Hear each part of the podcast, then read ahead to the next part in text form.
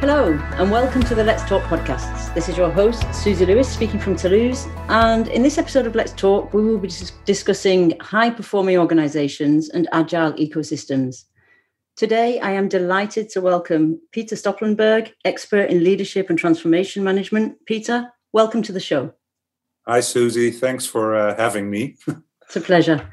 Peter, you've spent your career in transformation and leadership, working both operationally and strategically in different countries, different working cultures, different business environments to create and help them create more high performing organizations and to deploy agile across organizational boundaries and leadership cultures, which is a passion we share and we met in this space. You're also the author of two books The Essence of an Agile Organization, which is practical lessons from agile leadership and culture, and High Performance 3.0, which are both practical guides mixing research and practical application on these topics. So you continue your quest for bringing more humanity to the current definition of high performance and more agility. So I would like to start by um, picking up on the notion of agile, a much used, even overused buzzword in today's environment, and not necessarily always linked to performance or culture. So I feel that the mindset and principles Agile sets out are clearly needed in today's business world to ask the right questions and design organizational culture differently for more adaptability and tolerance to uncertainty. But can I start by asking you what the place of Agile is in today's business landscape for you? Uh, yes, of course, Susie. Thanks for the uh, very kind introduction. uh, actually, you know, I, I see Agile some people call it a buzzword like you know all of a mm. sudden mm. last five years it's all about agile you know five years before it was like business process improvement lean and so yeah. on yeah. I, I, I do think there is a, a, distinct difference it is like you know it's it goes hand in hand with how organizations and also societies develop yeah. Uh, if you think about you know customers getting more demanding. They know know their way around. It's a lot about digitalization. Mm-hmm. So the whole agile philosophy is actually an outcome. I think personally, how society, especially our Western societies, are evolving. Mm-hmm. So you know, I think there's so much profoundness in agile. So again, you know, at first phase people may say this is this is not really new actually there is a lot of novelty in it. Mm. Um, and for me, agile, you know, it is. I always talk about agile doing and being.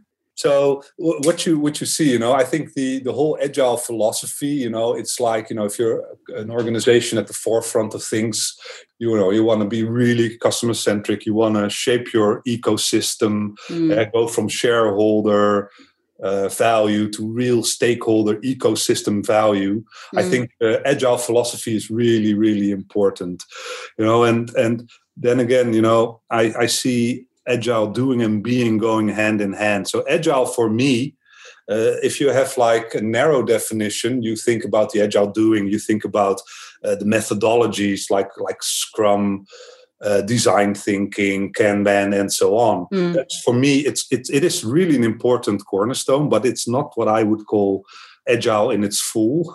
Mm-hmm. uh, uh, I think you know agile has got other elements as well. It is like there's a structural element besides yeah. the methodology, which is like how do I organize my organization. Mm. Right, so agile organizations they are organized relatively in a in a flat uh, yes. type of way. You know, I, I, I worked the other day uh, for a, an organization uh, was about a thousand people with 11 layers. Well, for me, definition wow. that cannot be agile because agile is all about self-organizing teams mm. who, in a in a way, work together together in a in a concerted effort, right, to, mm. to get the organizational goals done. Mm. So, besides the structure and methodology, I think there is a very, very being side is is what I call the culture and leadership. You know, uh, agile um, uh, goes hand in hand with a different type of culture and definitely a different uh, type of yeah leadership. Mm, yeah. And for me, you know, agile organizations. You know, if you if you boil it down, what is an agile organization? So There's a lot of different definitions, but for me, it is like an organization, you know, that can reinvent itself again and, and again. Yeah. You know, to to bring about more business and personal growth. Yeah. And you can reinvent yourself again and again. You know, Mm. that means you have great adaptability to the ecosystem and speed of action Mm. uh, you know and that's what's really necessary now nowadays i mean I, I can remember 30 years ago i started uh, my career i started working i Mm. think the business model was valid uh, in those days maybe 10 years Yeah. right? nowadays nowadays of course it depends a little bit on the industry but probably you know if you're a little bit in a faster technology driven industry maybe Mm. the business model is half a year Mm, if you yeah. look at the traditional industry traditional it's Mm. still two or three years that's what research shows Mm. so it's just so important this adaptability and speed of action based on these building blocks of agile doing and being Yeah, and So- I think business models is is a good example of how things are moving so quickly. A bit like skills, because the half life of a skill has also reduced from like thirty years to sort of two years at best, especially with the sort of new technology skills and stuff. And I think that comes to disrupt the way, particularly tradition, traditional industries run and the way they view what they do. And in your book, you talk about the five drivers of agile. Can you tell us a little bit more about these? Because I do agree with you that they go hand in hand, being and doing. But often, from my experience, we see a lot of the doing and less of the being. So I would be interested in how you came to the five drivers of Agile and how you see them playing out today. yeah it's a nice question uh, susie you know i basically read everything researched uh, a lot Mm-hmm. uh, on these uh, on this topic and of course also a lot of practical experience i think you know when i when i do my consulting work or or do my writing i always want to make it practical Yeah. and what i what i've seen you know even nowadays most organizations are still relatively traditional Yeah. yeah and i think there's a huge opportunity uh, you know when you get, go more into the agile space so that's how i came up with these five drivers because i think you know it's not rocket science but to do and implement it is a different story of course of course. Uh, so let me let me shortly tell you a little bit about five drivers yes. so you see agile organizations they do have a higher purpose I Mhm. think uh, nowadays world organizations, but also people, you know, they are far more purpose and value driven, you know, and it's a purpose beyond the organization. Yeah. Um, you know, can you as an organization be part or even lead and shape your ecosystem? Right. Uh, Mm. I think you need a, a higher purpose if you want to play and elevate your, your organization into the ecosystem. You need to play your part of that, you know. And I, I think, you Mm. know, an example there is uh, is the the Dutch English uh, organization Unilever, Yes. right? Who has got a big sustainability philosophy to improve health and well-being of, of over a billion people. You Mhm. know, uh, having environmental footprint, things like that. That's what I mean with a, a real bigger purpose and also live your purpose, right? Yeah. So that's the first driver. The uh, second driver, you know, can you organize yourself more in a systemic type of way? You know, an agile organization is a network for me of self-organizing teams. Yeah. You know, in the pure in the pure form. You know, mm-hmm. teams that work together, coordinate. You know, instead of command and control type of organizations, because I think in agile environment that does not work.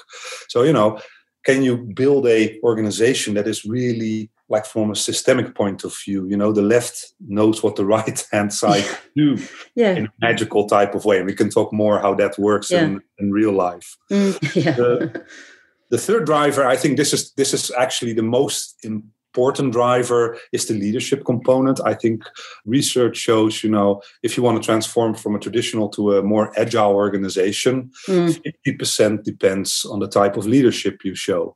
Mm. Oh, and, and, and traditional organizations are very well served with more command control type of leadership, which I Yeah. call, uh, you can also get put labels on like conforming type of leadership, Mhm. reactive type of leadership. mhm. In agile organizations, this definitely doesn't doesn't work. You know it's it's all about i think servant leadership where leaders create conditions create conditions to to for people you know to blossom and and and you know that they uh, that they empower people and people really take the initiative Absolutely, but I mean, servant leadership comes from quite a humble place, doesn't it? It comes from a humble place, you know, and I think the whole mm. agile philosophy is a philosophy of humbleness. In all honesty, we're part of a large uh, ecosystem, so maybe you know we can explore that a little bit further. But let me finish yeah. the drivers uh, yeah.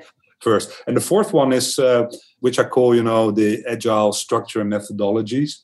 That was what I talked about before, the agile doing. It is really important. There are some methodologies and there is a certain structure, you know, that is that is necessary for an agile organization, but it's not enough. It's yeah. only part the agile doing. Mm. I think the fifth uh, element, and I think uh, you already mentioned it actually in your um, in your opening sentences. You know, I, I think you know the, the, human factor. The human factor creates engagement. So how to bring humanity in an organization? Right, and this also it sounds so easy. You know, often I talk to people like, "Oh yeah, we do that." Yeah, but how often do we play games, put on our masks?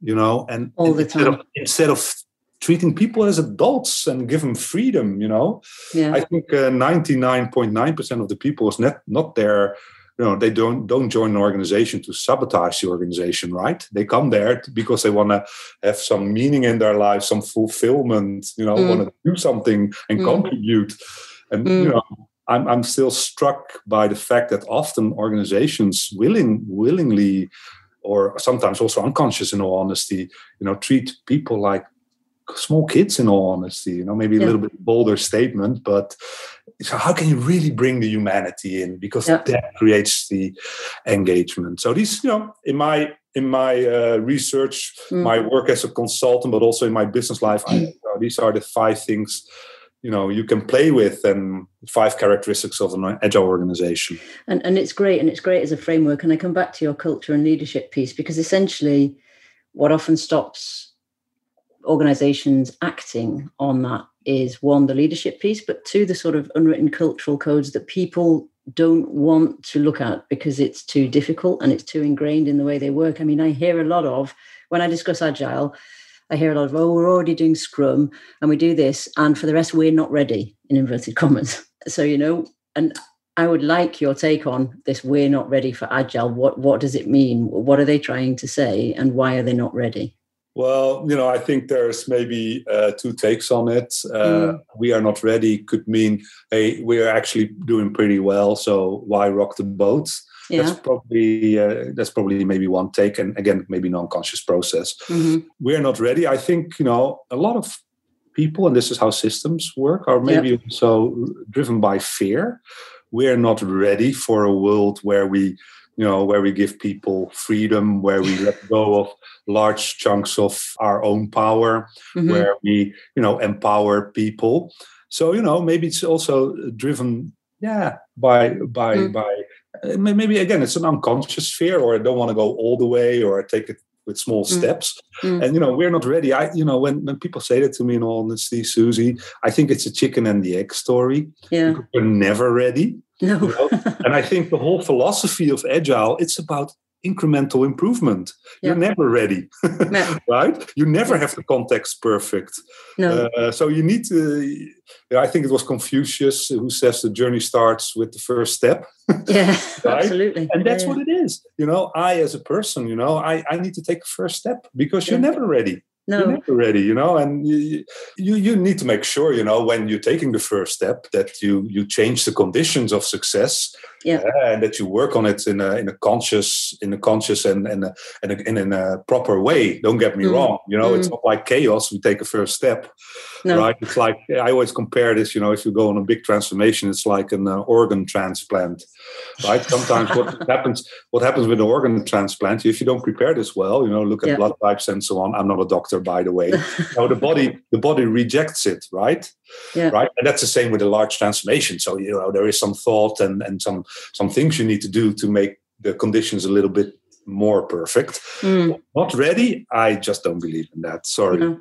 Do, do you hear it a lot or not yeah i hear it a lot and the second sentence we are already agile or we are already doing great yeah. right so it's like a sort of yeah illusionary thing that you know that, that we are already a great organization you know and and it's right you know you you, you may be a, a good organization mm. you know I'm, I'm i'm a person you know I, I i believe there's always something to be had there is always something to improve and i think the most traditional the, the more traditional your organization is the more blind you get so mm. that's what I hear a lot, you know. And and again, it's not a value judgment because no. you know, I, you know, my my my whole purpose is to serve people, you know, to let them see things from an organizational level, to help leaders to let them see things like, hey, you say you're not in in con- command and control mode.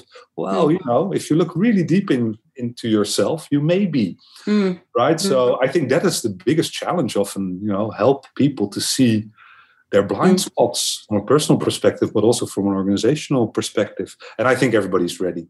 yeah, yeah, I, I, do. I think everyone's ready. It's about t- stepping over oneself to get there. But I mean, if I look at COVID, it's brought loads of opportunities for rethinking how organizations work and, and the structure and governance of organizations. It's also brought with it a fight or flight reaction in terms of crisis from a lot of leadership teams, where they go back into this, their sort of more reactive behavior in terms of agile and they let their people do agile but they're not necessarily looking at the being which is you know how do i restructure my organization? How do i create this team of teams environment where effectively yes power is distributed differently and therefore you need a different style of leadership and you've already stated that you know leadership is the biggest challenge often what do you think is the biggest shift that needs to take place in the way they lead to start preparing the organization for, if I take your analogy, for the transplant. I love that analogy. well, yeah, you know, you know, if you if you're like, you know, it depends a little bit where you come from, of course, as well. If you if you if you put a little bit in extreme, Susie, like you know, a real traditional leader, you know, mm. command, command and control. I need to control everything. Yeah. Uh, I need to be certain about things, you know, like yeah. like a protective mask. Hey, I don't show too much of myself, and yeah. you know, thirdly, I'm complying majorly to the system. Yeah. Right? Yeah. You know, it's like you know, don't rock the boat. I comply, and well. Mm if you want to change the system, you need to rock the boat. In all yeah. honesty, you know, if that if that's the case, I think leaders like that, you know, they they really need to grow more from a, yeah what I call servant leadership and some of the characteristics i think you know it starts with a major self-awareness you know mm-hmm. how am i playing the game how am i leading my my people how am i leading myself yeah. it needs an amazing humbleness yeah. right? I, am humble. Uh, you know i'm here to serve my people. I'm here to serve my uh, organization. I'm here to serve my ecosystem.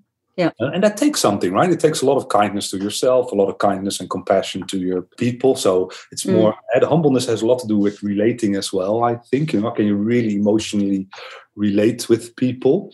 Yeah. And i think you know uh, maybe the last one that i would say you know be far more purpose and value driven instead of rules or norms driven. Mm. Um, you know, mm. I think you know whenever I work with uh, leaders, the one thing uh, often an entry is like, so tell me, what are your values? What is your purpose in life? Your purpose, eh? not the company's purpose. Mm-hmm. And you'll be surprised, and not a lot of people can really answer that question properly. Mm-hmm. So you know that's often where it starts. Uh, you know, it starts with self awareness. You know, it's like again the blind spots, and it starts. Yeah. The self awareness is like, okay, what do you want to achieve in the company, with yourself, in your life, with your family? You know, these mm-hmm. type of conversations a lot of people do not have, let alone that they can articulate it, talk about it, and live by it. So that's what I mean. You know, in, in general terms about servant leadership. So it's sort of a, an individual challenge, as is all change management or transformation, and then it needs to become a collective challenge. Do you think you can design deliberately for an agile organization? Because I am a big believer in agile methodology and all its derivatives. So let's say design thinking, lean management, Scrum, Kanban, all these type of things. And, and I think you can use those methodologies, which are activity-based doing methodologies, to have a look at the cognitive processes and look at how you can impact the sort of the culture and mindset piece. What's your take on that? Yeah, absolutely, Susie. I think you can design to a certain extent. Mm-hmm. Uh, you know, I, I, learned a long time ago uh, transformation is not linear. So that's what I mean. You can. It's messy. Actually, it's very messy. yeah. uh, so you can design it to a certain extent. You know, and I, am with you. There is a uh, from a design perspective. You know, if you again go back to the organ transplant you know can you yeah. design the new environment i think there is definitely a structural you can look at your structure as an organization you can look at the methodologies the ways of working mm. that's part of it but you also need to design for your culture right? You need to understand your systemic patterns. Hey, today mm. all about command and control. We mm. want a culture of you know initiative, freedom, and so on. And you need to have conversations around that. And then for me, another design element is also leadership. Yeah. what's the type of leadership? And if you bring these together, I think to a certain extent you definitely can design an agile organization. Absolutely. Mm. Absolutely. And and what would be your starting point, or should I say your advice for starting point on designing an agile culture? Because that's the most intangible for people and it's often the most implicit, let's put it that way. You know, uh, it's great that you bring uh, that you bring up the culture. It's my favorite question. yeah, I, I, got it. You know, you know, there, there is this. Of course, you, you know this, of course, and I think the listeners also know this. This famous Peter Drucker quote: "Culture eats strategy for breakfast." Yeah. I always add and methodologies for lunch. Right. so, so it's like you know, it's like culture is really, really, really important. Mm. And, you know, I think when you ask about entry points and when you ask about culture, you really need to understand the undercurrents of your culture. Mm. Drives your culture. Yeah, it's like an iceberg. Well, and if you ask me practically, how could you do this? Well, work through it with people, with groups, with teams, mm-hmm. and so on. But it's like the iceberg from an event perspective, at the tip of the iceberg. Yeah. You think this and this is going on. It's actually the undercurrents, what's underneath the water uh, level, the water mm-hmm. line. That's what driving your uh, organization. If you don't understand that, if you don't address that, I tell you, the undercurrents are stronger than the stuff you see. Yeah. Right. It's yeah. it's like uh, it's a little bit like uh, analogy to the Star Wars movie, The Empire Strikes Back. I always call, I always call it the uh, the system strikes back. So you have a lot of great interventions, but if you don't deal with the undercurrents and really change the system, yeah. Right, so this is why it's deeper work from organizational perspective. It's from a, of course from a from the me leader I perspective. It's deeper work, but also from organizational perspective, it is deeper work you know can you mm. talk about the undercurrents and if you want to talk about these undercurrents you know that you talk about motivation about fears of people well that takes something that's where the emotional connection also happens right yeah it doesn't happen at the event level no it happens in the undercurrents yeah. that runs a system and mm. that's that you need to address otherwise i think you have you have a hard time changing your system to yeah. a full agile organization and that's why I like to make the distinction between business ecosystems and human systems, because I think the undercurrent part is mainly the human system navigating from, if we make it very black and white, from fear to courage based culture. Yeah. And, you know, from sort of command and control to more curiosity, empathy, and, and the, the servant leadership piece. I mean, what would be your recommendation for leaders and organizations looking to become more agile? first of all, what I would do is look at myself. I, you know, uh, again, a long time ago, I learned the only thing you can change is yourself. Yeah. Right. So, you know, yeah. start with yourself, have a deep look at yourself. Like, hey, if I want to become a, more an agile or servant leader, you know, what do I need to do? And then my advice uh, also would be just like, you know, play in the area you can control. And I don't mean control from from a traditional sense, but mm-hmm. you know where you have influence. For instance, mm-hmm. your team, your business unit depends, of course, what type of leader you are. You know, and and because yeah, I think you can make an impact even in large traditional organizations. You can Absolutely. still do a lot. You can still do a lot. You know, Absolutely. And, and you know, and, and and work from there. You know, and if you have enough people doing this, you know, at one point in time it will get picked up in a company so this is more like a bottom up approach also you know if you if you like you have like um, like a vision as an organization to become more agile, of course, you can do it a little bit more programmatic. Uh, and still, but still, if you even if you do it program, more programmatic, you still need to be starting with yourself, your team, mm. what's what's in your sphere of influence, basically. Mm-hmm. Because I'm a big believer in communities of practice and scaling communities of practice to create that voice, and then so what I say, turn it on and then turn it up. So dialing up the the system's voice around, you know, the the, the, momentum for change what do you see going on around that? it is like um, a community of practice for me is like you know an, an informal way of being yes yes right? absolutely and i think that is exactly yeah. how agile cultures work it's an mm-hmm. informal way of being it, it is just it is as it is. Mm-hmm. you know it, it, it grows like more more as an organism you know mm-hmm. and this, this, sounds maybe a little bit esoteric but that's not how I'm how i i mean it right mm. you know because really in itself you know one of the misconceptions is like you know if you're self-organized there's no control anymore yeah absolutely but that's absolutely not true because if you're a mm-hmm. team of 10 in the past in a traditional organization there's one who is in control that's that's a team leader now you have 10 people in control right yes. so that's what i mean with the, the, the informal way of being. It's very mm-hmm. clear. We have control, we have check and balances, and so on. But you distributed the power, you distributed the decision making process. Mm-hmm. So, what what would you like? One smart person or ten smart persons? Well, I would know.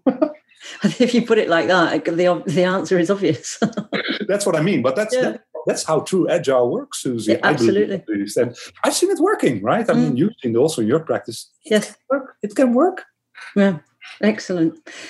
Well, time is running. Can I ask you what your one last tip would be for our listeners looking to either start uh, an agile program or to make their organizations more adaptable? Well, maybe maybe from organization perspective, I have a tip. You know, look around, look outside, look at mm-hmm. other companies, get inspired because we have some sort of blind spot, some blindness about our own organization. And I talk from experience. Yeah. I don't talk from judgment, I talk from experience. Yeah. get inspired, right? And if you have got enough inspired people who can make it happen from organization perspective, you know, you'll make it happen. And there are enough people who know how this works. Mm-hmm. So that would be from organization perspective.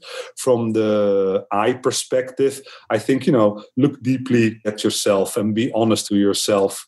You know, either either as an employee, a leader, or you know whatever position you have in a in an organization. And I do believe, and I think it's my last tip. You know, small things do matter. You know, for instance, if if a leader, you know, you're a little bit in the uh, command and control side. It does matter to shift to more coaching type of leader where you empower people. It may be small, for you, but it can have a big impact. And I, I can still remember, you know, years ago, this one person told me this African say, saying, if you think that small things don't matter, you never have spent a night with a mosquito. right? you know, so, you know, if we keep that in mind, you know, every day, if I can do a little bit, things a little bit better for myself, for my team, you know, I think you're up and running. Yeah, I think there's a lot to be said for if you can't do if you feel you can't do big things, do small things in a big way. I like that. Yeah, super. Nicely said, Susan. Excellent. Thank you very much. Where can people get in touch with you, Peter, to find out more about what you do and exchange on these subjects? You can drop me always uh, an email. Mm-hmm. Uh, Stoppelenberg you know, hard name, but uh, I'm sure it's somewhere you can find it on this podcast. And it, I've got a very old fashioned email. It's uh, at yahoo.com. Okay. So uh, you can find me there if you would like to know more. Okay, excellent. Well, thank you very much for coming and sharing your thoughts and inspiring our listeners. It was great to have you on the show. Thanks, Susie, for having me. Thanks. We hope you enjoyed this episode, and if so, please head over to iTunes and give us your opinion and your review. So it's bye from me for now and see you soon for the next episode of Let's Talk.